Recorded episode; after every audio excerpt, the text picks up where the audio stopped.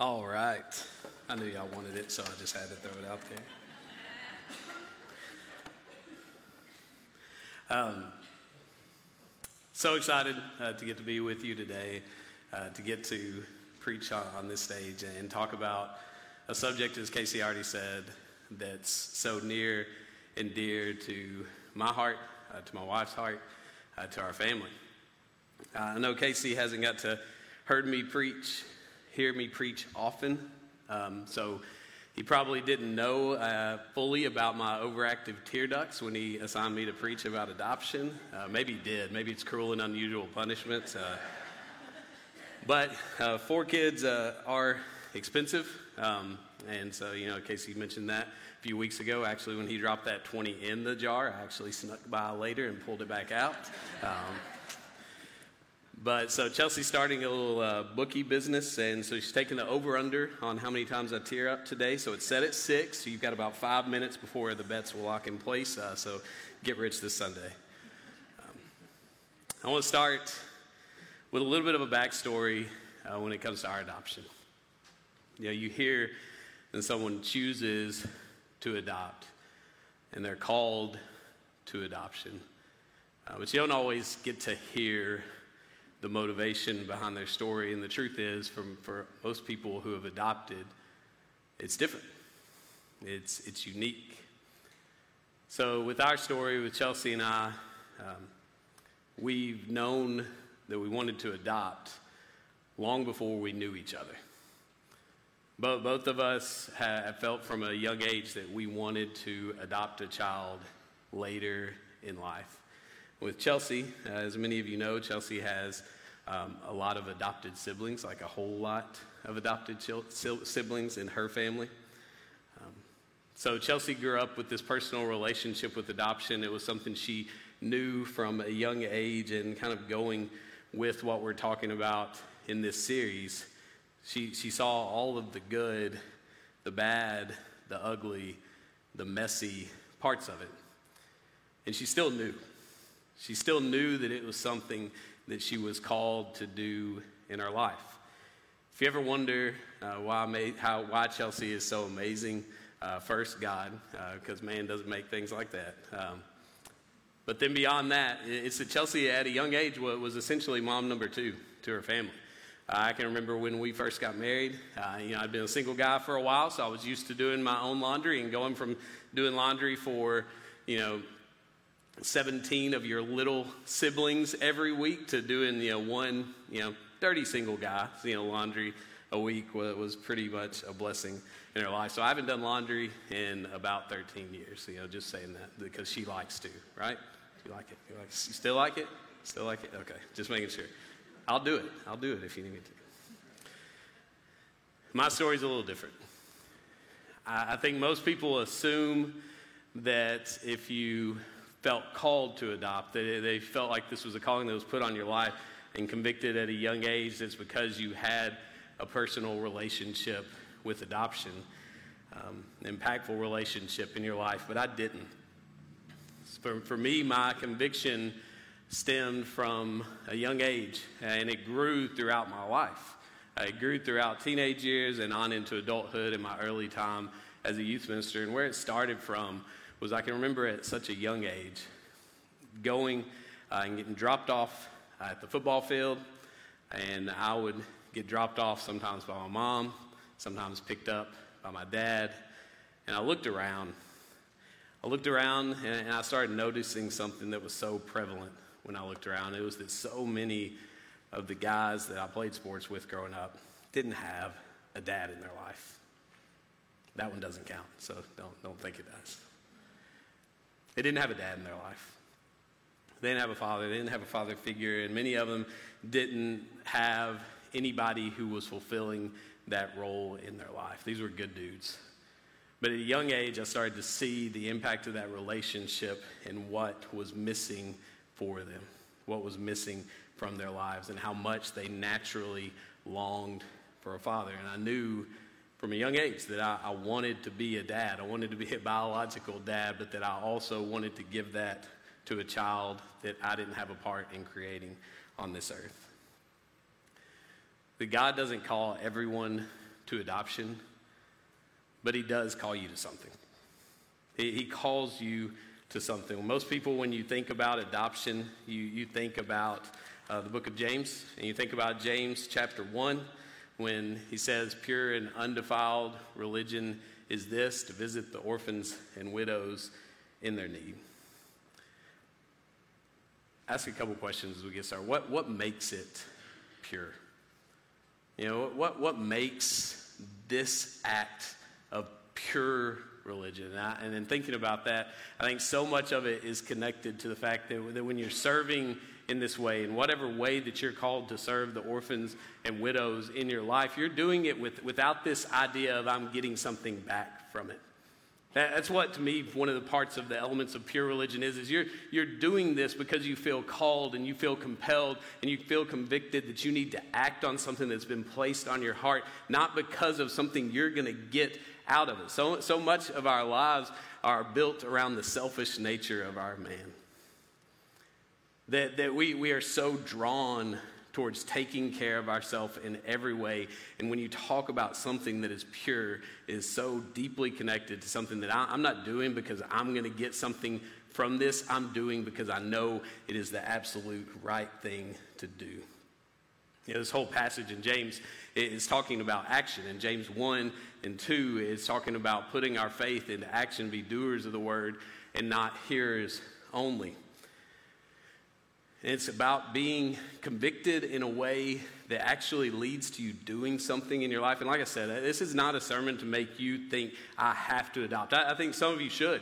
Uh, some of you have probably felt that in your life for a long time. Some of you have considered it. Some of you have felt that, that uh, inkling to, to be drawn towards this, but for others, there, there's a way that you get to be a part of this story, and I'll talk more about that in a moment. But the way that so many people are a part of ours, and the way that you minister in ways to these people who cannot protect themselves, but it's having this conviction on your heart, a conviction that makes you actually do something. It was something I've realized so much more and more over the last several years as we've become such a social media driven world, is that we love to talk. I mean, we, we love to talk. We, we love to speak about things that we believe in. We love to lay our convictions and our passions out on the line and tell the whole world about what we believe.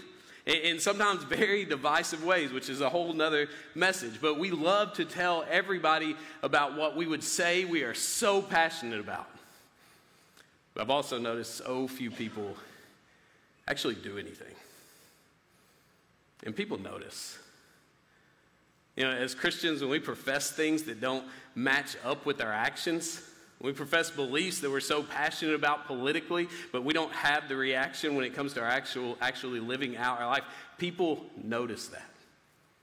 And something about this passage that you may not have stuck out to you is right before this. He says, If anyone thinks he is religious and does not bridle his tongue, but deceives his heart, this person's religion is worthless. Religion that is pure and undefiled before God, the Father, is this to visit the orphans and widows in their needs or in their affliction. Hear that again. Thinks he is religious and does not bridle his tongue. See, I think we, we hear this and probably our natural instinct is saying, does not bridle his tongue, and to think about all the evil ways that we can speak, all the evil things that we could say, all, all the gossip that we can be involved in with that. I don't, I don't think that's what this is talking about here. When you look at it in the context of the passage and what James is saying, he's calling us to be doers of the word, not just hearers, when he's calling us to pure religion, to, to a conviction in our life that leads to not only compassion, but action in our lives. He says, Do not bridle your tongue. What he's telling us to do, or who cannot bridle their tongue, what he's telling us is to be really careful. Be, be really careful when you want to speak so boldly about what you're passionate about, so boldly about what you care about, but, but you do not follow it up with any action in your life. Be really careful because what he's saying is, is that's worthless religion. It's a religion that is all talk, it's a religion that is no reality. Uh, back to our story. It was a long process, um, a long, long process. For many of you, remember when we stood up here and we, we talked about we were going to adopt. we were so excited, and so many people celebrated with us, and were excited to be a part of our journey. And it was way, way longer than we expected. To be honest, we, we were naive. I think a lot of people are when they do private adoption. They're, they're naive to what the process is going to look like. We honestly, we put together our booklet, we put together our, our video, we got everything ready for the web page, and we, we just thought, you know, people are going to see this family of five in greater Houston area of Texas, and they're going to read our bio, and within a couple weeks, like somebody is going to call. Uh, like we got, we thought the approval process was the long process. We thought this is going to take a while, but then someone right away is going to see, and they're going to match, and they're going to call, and we're going to bring a baby home. And that wasn't the case. It's probably because they saw Chelsea, but then they saw me beside her, and they're like, oh, I don't know. Looks a little off.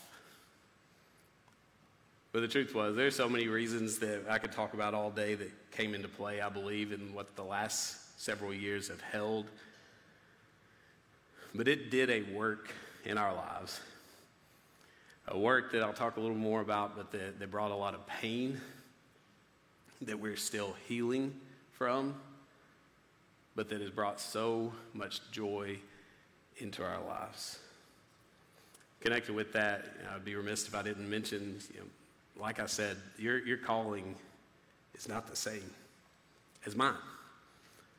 Your, your calling to, to support, to love, to take care of those who can't take care of themselves does not look like mine looks like. And I can't name all the names because I would get lost and would forget, but I, I'm so thankful for everyone who played a part in our adoption journey.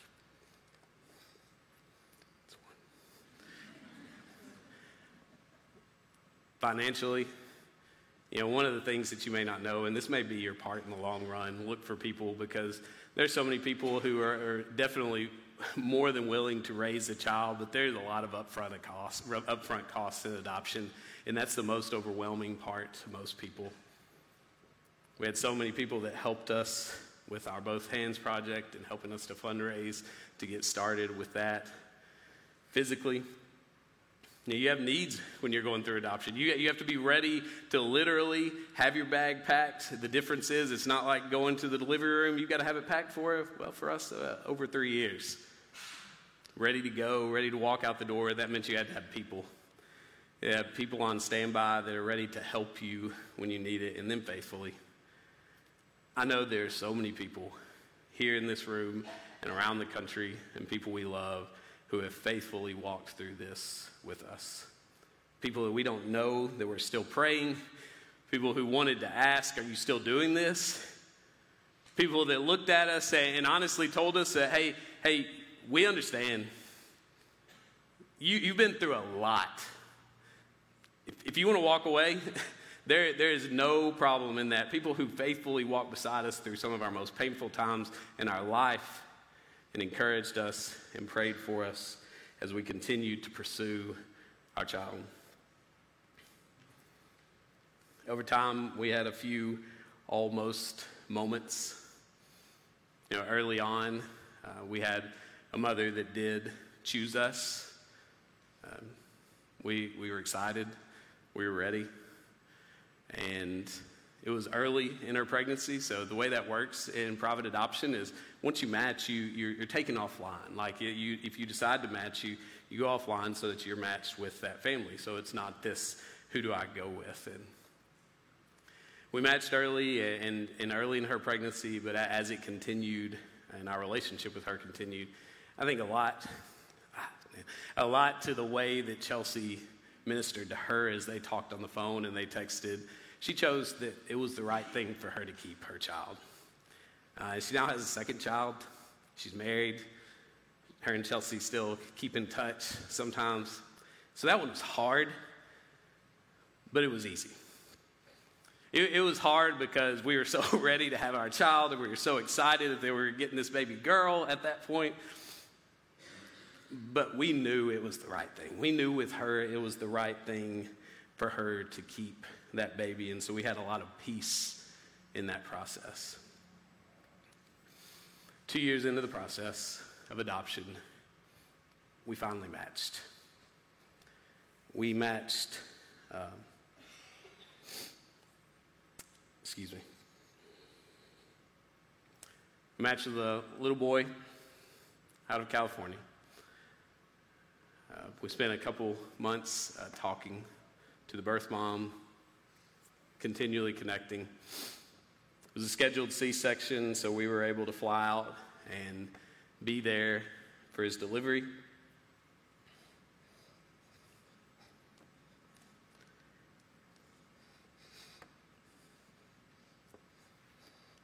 We're the first to hold him. We're the first to give him the bath.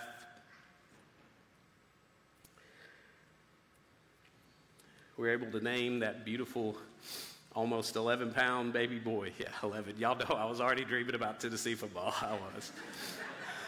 Hudson's a stud, too, though. We're still good. I got two. Um, we were able to give him a name Crockett Pugh. And after four perfect days with him and getting to be his parents, the birth mom changed her mind while signing the final paperwork, and we had to give him back. We had to give our son back. There's some details of that story that are just honestly private and personal, parts that are just our families, and I won't share from here. But I will share this. This one didn't feel right. Adoption is not always easy, it's not always pretty. We prayed that our instinct of it not being the right decision for her would be wrong, but we weren't. I'll never stop praying for that baby boy.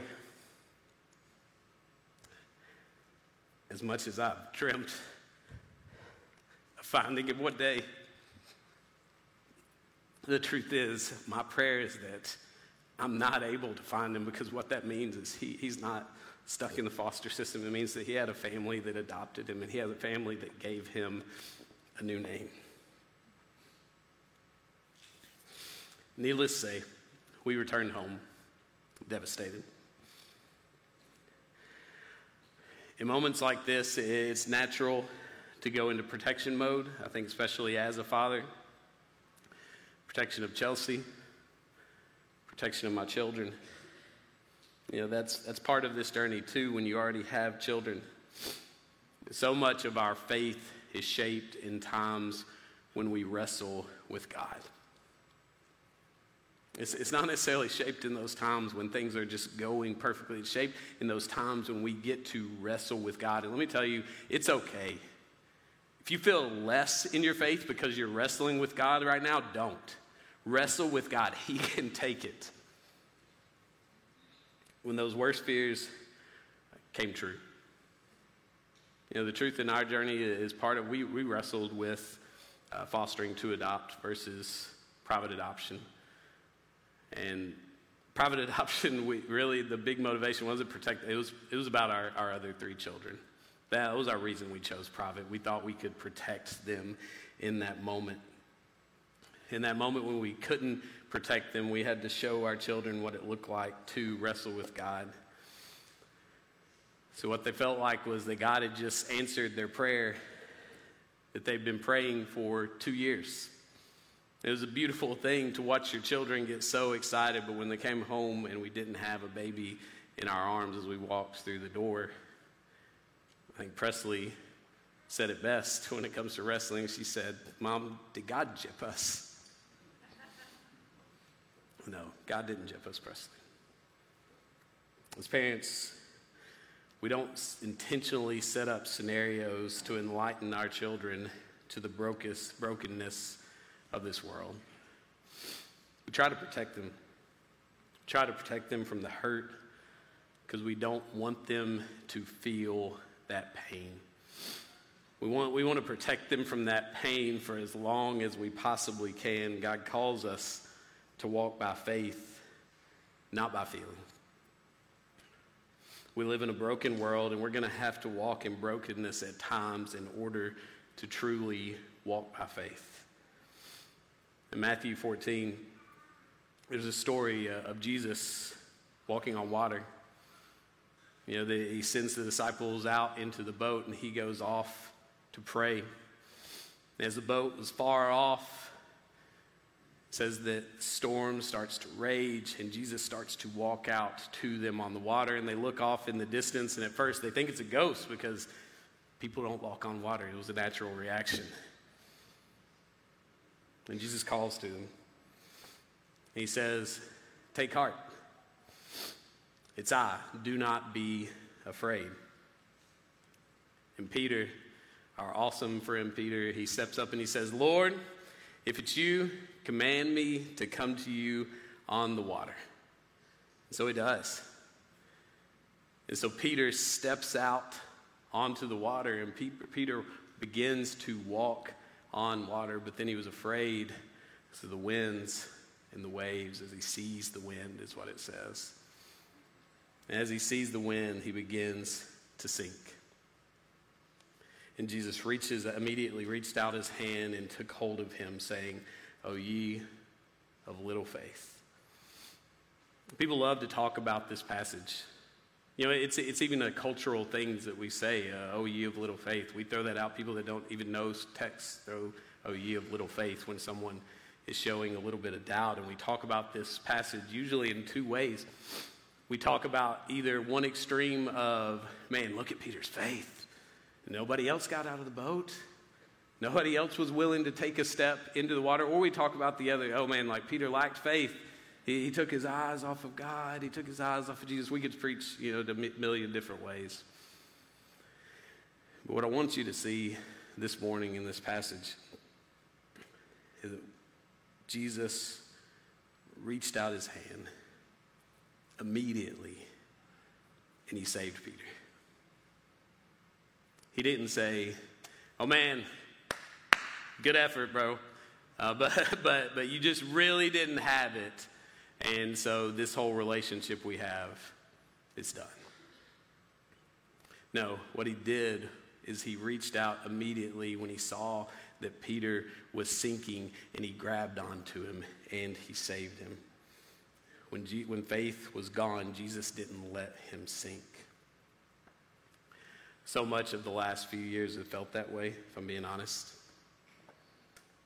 Faith struggled. It's been hard. Been a whole lot of wrestling, a whole lot of sinking.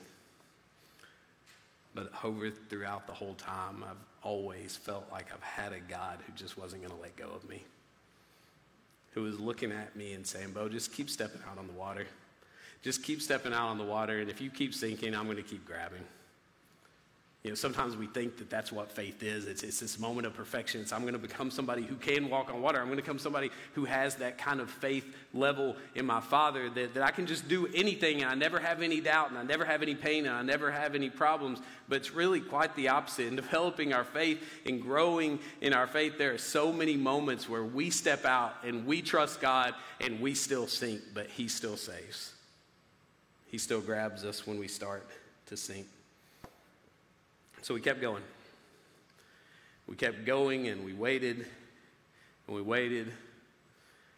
And almost a year later, to the day of when we lost Crockett, we got a call from a grandma who was raising her 16 month old little boy. And she had felt not from Texas, but felt called to Texas. And so that was the first place she looked on the site. And she looked at different profiles and prayed over it and decided who she was going to call. She chose us. She chose our family. And for the next month plus, we FaceTimed every day with a wild, wild little boy. Every day. You know, we we would go and this is part of that protection as a parent. And this is the way we love our children, and you love your children. Our kids didn't know till we left. We, we would go and, and we would hide in the bedroom, and one of us would come back out and they'd be like, Where's mama? Because they don't really ask for me. Uh, Where's mama? Where's mama? Where's mama go? And I would come out and run distraction, gave a whole lot of candy during that month, you know, just to keep everybody happy and not questioning. Then finally, at late August, we were able to fly out and meet our son for the first time. Meet Hudson, hold Hudson, love Hudson in person. And we took him home. And throughout this process, uh, when it comes to our children, I want you to understand our kids have been amazing, so resilient. They love their little brother so much. Uh, what's been so impressive to me is you know, we went from this, you know, we were at an age like Trips in kindergarten, so we were, we were pretty self sufficient little family. They could do so much on their own. We, we weren't in this baby and toddler world. And then overnight, we didn't bring home this little newborn that they were expecting. Excuse me. We brought home a little uh, maniac. I'm talking like Chris Farley, Tommy Boy, maniac, maniac on the floor. And uh, I mean, he, he is a wild man in all the great ways. We love him. We love it and they love it. They've been so patient, so compassionate, so filled with grace and love for their brother. See, a faith seed was planted through all of this, and getting Hudson home through all the pain of the journey has been a little bit sweeter um, in a little bit of a sad way.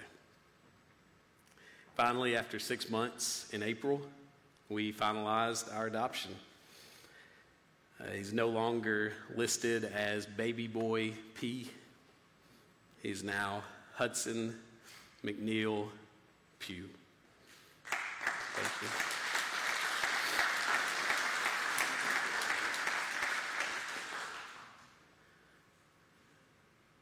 We were able to change his name. It was something I've thought about throughout this whole adoption process of just a big moment for me.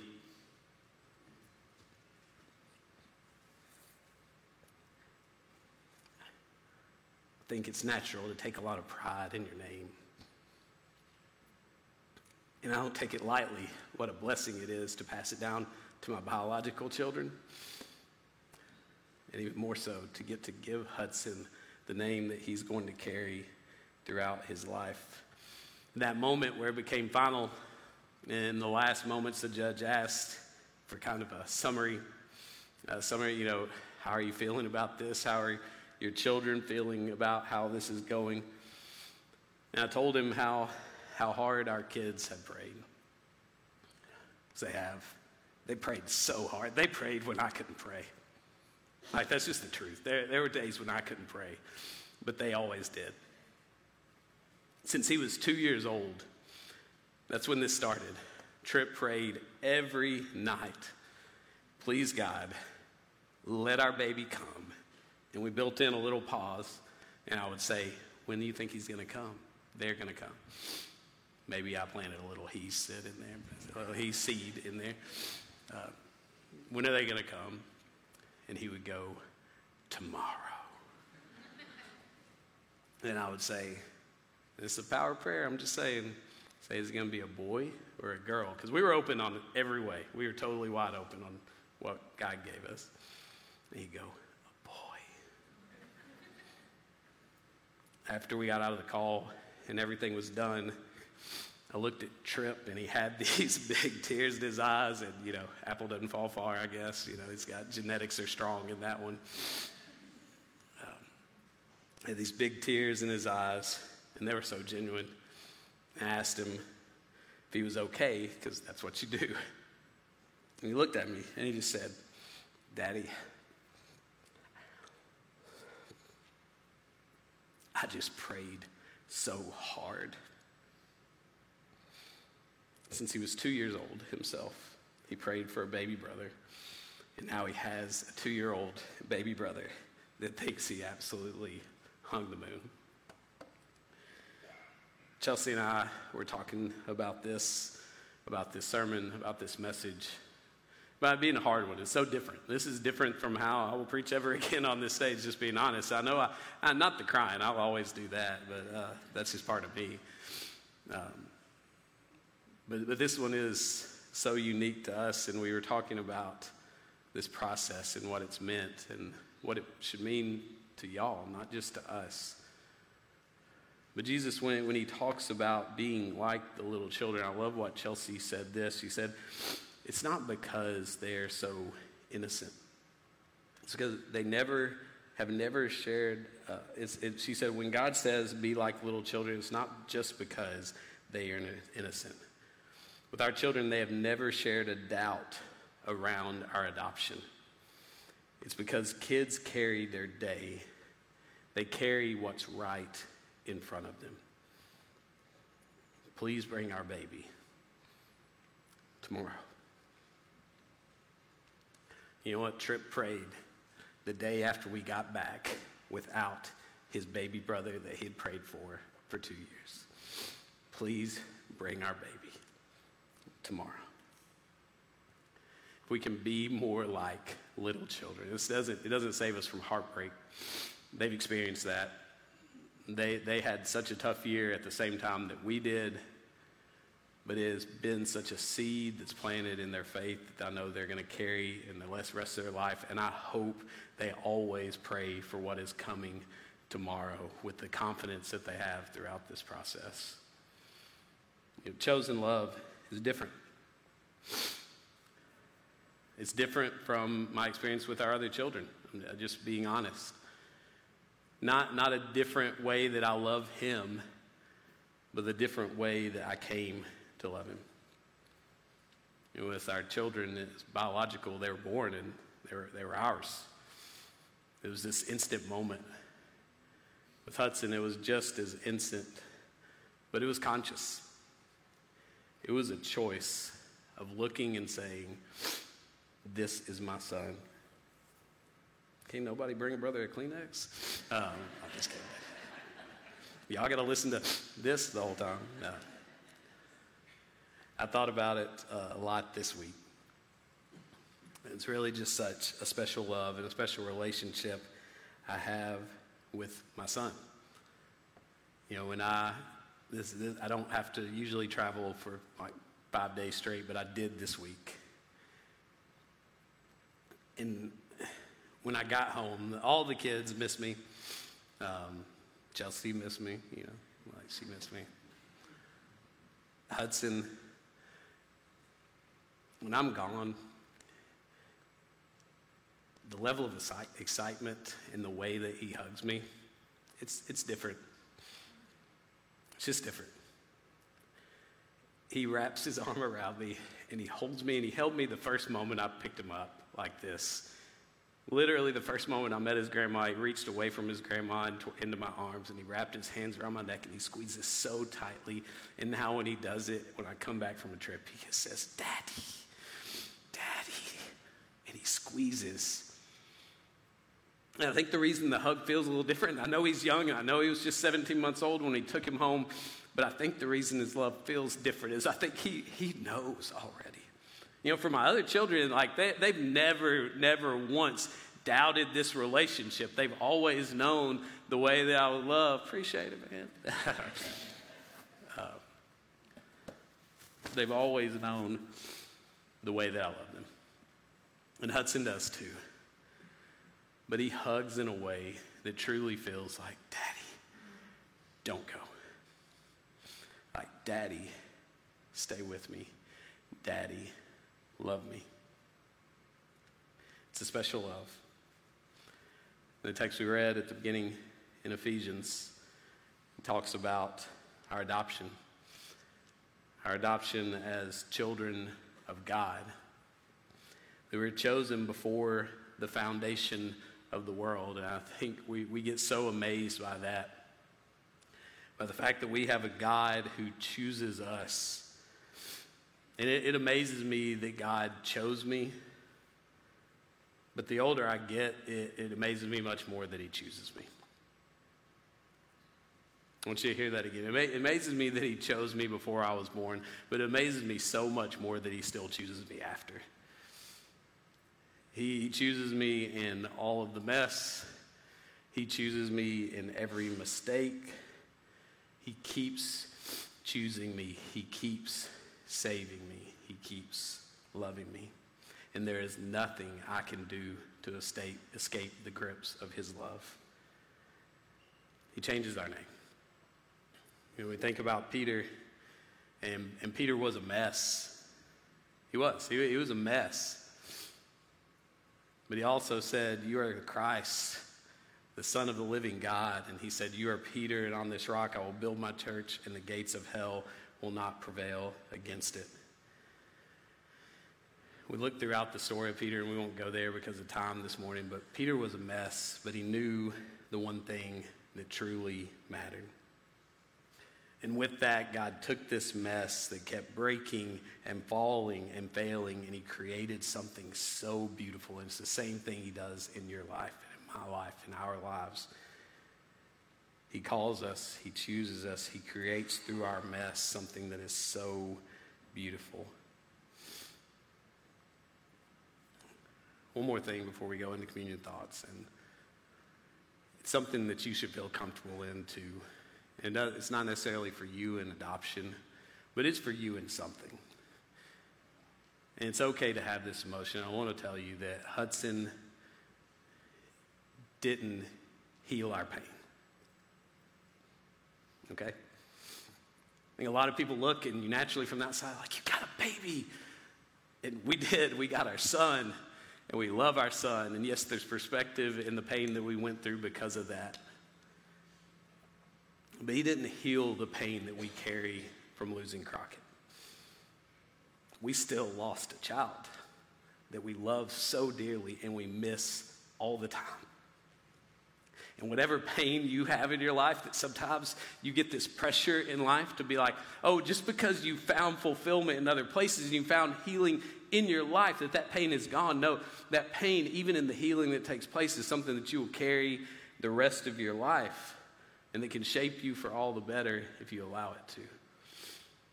It didn't make the pain or the brokenness go away. I was motivated by the love of the Father. You know, I had, an amazing father, as you all know how much I love him.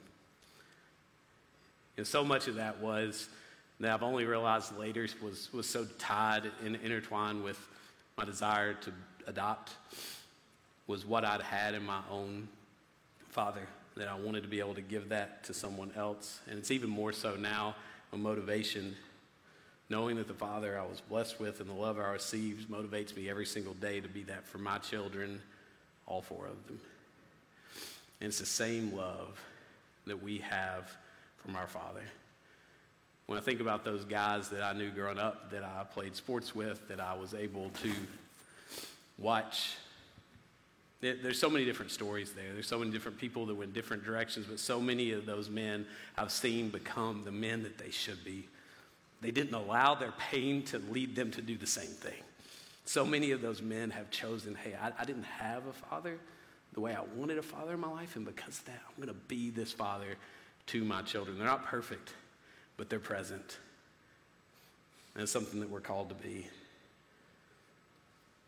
We're going to make our ways in just a moment to the tables. As Casey mentioned um, uh, at the start of worship, we have several tables spread out across the auditorium four in the front, and it looks like three in the back today. So, if you would, in a moment as we go to these tables and we have communion, I want to give you uh, something to reflect on. And that would be what, what name change has God placed on your life? What, what name has God given you in your life? And you can feel free to share with others. You can feel free to inwardly reflect on that.